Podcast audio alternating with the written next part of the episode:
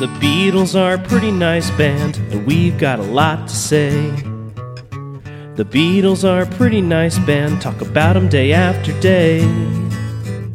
But we also love The Outfield a lot, so are these songs better than your love? The Beatles are a pretty nice band, someday we'll judge if they're fine, oh yeah, someday we'll judge if they're fine. Flying. Have you ever had dreams of flying, Andrew?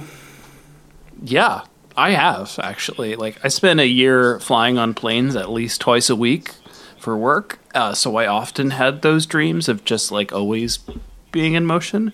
But the most disconcerting dream I had about flying happened on one of the few times I've fallen asleep on a plane. I'm just not good at that, but this time I was. And I was treated to having a dream about an air disaster while flying on a cross-country flight. I did not sleep the rest of the time. Mm. I think I've had dreams of flying because this happens...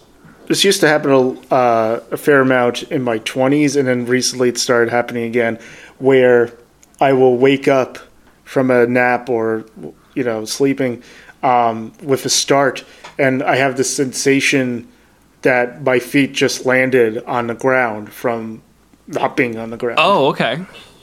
Yeah. And apparently that's not... I'm not, like, the only one who has that, but I would assume I was dreaming about flying, and I woke up landing. Didn't like, yeah? Isn't it like it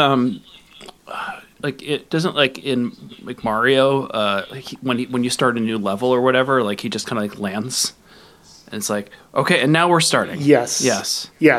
Yeah, I'm Mario. I guess it's a you. In my dreams, I'm a plumber, voiced by Chris Pratt. God. So yeah, this is an instrumental. Yeah. You think we got nothing to say about it, huh? Probably not. You fought wrong, fuckos. Hey. Yeah. Look, this was good practice for the Abbey Road medley, I think. It's a transitional piece, working to connect a larger piece. It would have been a lot cooler if Magical Mystery Tour had a full-length soundtrack, but fine, I get it. They were burned out after Sgt. Pepper. But this still fits. It's still cool. Particularly the beginning is funky. And maybe they were smart not to write lyrics for flying. I initially thought it's really hard to write about flying without being cheesy, but then I kept thinking of exceptions like the Foo Fighters, Frank Sinatra, the Steve Miller Band. Tom Petty. So, you know, maybe they could have wrote something, but... It's still, you know, it works for me. Yeah, you know, I didn't realize that I'd heard this song before until friend of the pod, Joe, last night reminded me. He's like, I used to DJ this song every month at our monthly spot at the bar.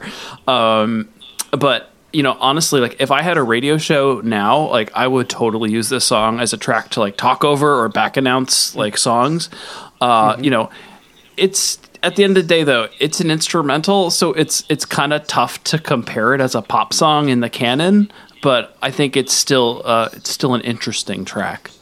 Yeah, that would be good bed music. That's the word, bed music. That's yeah. All your terms were correct too. You know, this is originally titled Aerial Tour Instrumental. It was the first Beatles recording to have a songwriting credit featuring all four members. Flying was the only Beatles instrumental released by EMI.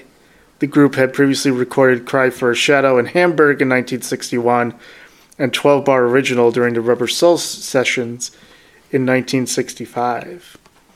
In the Magical Mystery Tour movie, flying was used to accompany landscape scenes of Iceland taken from an aeroplane. These sequences were unused outtakes from Stanley Kubrick's 1964 film, Dr. Strangelove. That's pretty interesting. Yeah. Or How I Learned to Love Iceland. I get it. Jeff Emmerich does not have great memories of the recording of flying. This was another example of, you know, the Beatles kind of losing their bearings a little bit. Just kind of fucking around. mucking around. This is Jeff speaking. The Beatles turned up at the studio unusually late one night, near midnight, and spent some 7 hours in a stoned haze, jamming endlessly and pointlessly. In search of a new kind of high, Lennon had brought a big strobe light in, so at one point they turned out the lights and started running around as if they were in an old film. That lasted for about 5 minutes, after which everyone started complaining of a headache. All four of them were completely out of it, tripping on acid probably, and it was the first Beatles session I'd ever attended where absolutely nothing was accomplished. Perhaps the first seeds of what was to become the instrumental track Flying were planted that night, but for the most part it was just them being silly, much to the annoyance of George Martin, who was constantly bumming cigarettes off me, a sure sign of his frustration. He tried to point out to John, Paul, and George that their guitars weren't even in tune, but, giggling like children, they brushed him off, saying, "That's okay, we're just doing a demo." As midnight turned to 1 a.m., a disgruntled George Martin turned to me in the control room and said, "What am I here for anyway?" I had no answer. With that, he simply got up and left, without even bothering to get on to talk back and say goodnight to the four Beatles, who continued jamming away in the darkened Studio 2 below, oblivious. A few hours later, a weary, bored to tears Richard repeated the producer's question to be verbatim, even out of George's affected upper-class accent. I had to laugh. After a moment's thought, the only response I could come up with was, "You're right, come on, let's go, this is ridiculous." With that, we did what we would have been unthinkable just a few short months ago. We walked out on a Beatles session. We didn't say a word to them either. We just left. On our way out, we told the commissionaire that things had gotten out of hand and we were going home, even though the group were still playing. We were a bit worried about how he would break the news to them and how they might react, but his response was a casual, "Okay, I'll give them another half hour, and then I'll go in there and tell them we're closing up and they have to leave." The next day, we couldn't wait to find out what had happened. We figured we'd get some grief about it, but nothing was ever said. The four Beatles were obviously too embarrassed to admit that we'd abandoned them. Or, more likely, too stoned to even remember. From the outset, it was always meant to be just incidental music for the film, so nobody wanted to spend a lot of time on it. Ringo's voice was the most prominent one of the chanting, and that was done deliberately because Paul wanted a different kind of vocal texture, one that wasn't so obviously Beatlish. George Harrison's guitar had a distinctive sound too, because I used a DI box instead of miking his amp.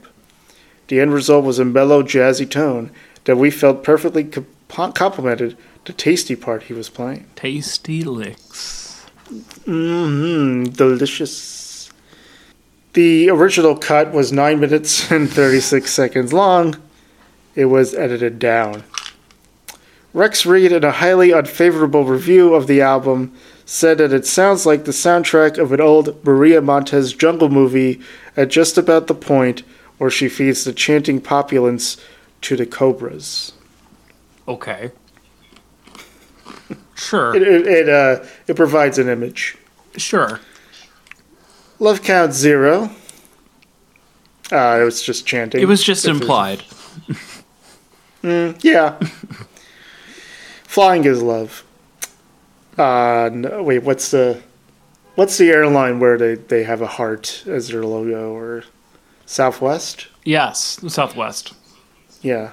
They love you so much they let you pick your seat. It's chaos. We love chaos. That's the Southwest promise. Who are we sponsored by? Oh, no! Oh, Josie Scale, well, it's not fair, really, but I'll give this one a Josie. Yeah, it's gotta be a Josie for me, too. The Beatles are a pretty nice band, talk about them day after day. But we also love the outfield a lot, so are these songs better than your love? The Beatles are a pretty nice band, someday we'll judge if they're fine, oh yeah, someday we'll judge if they're fine.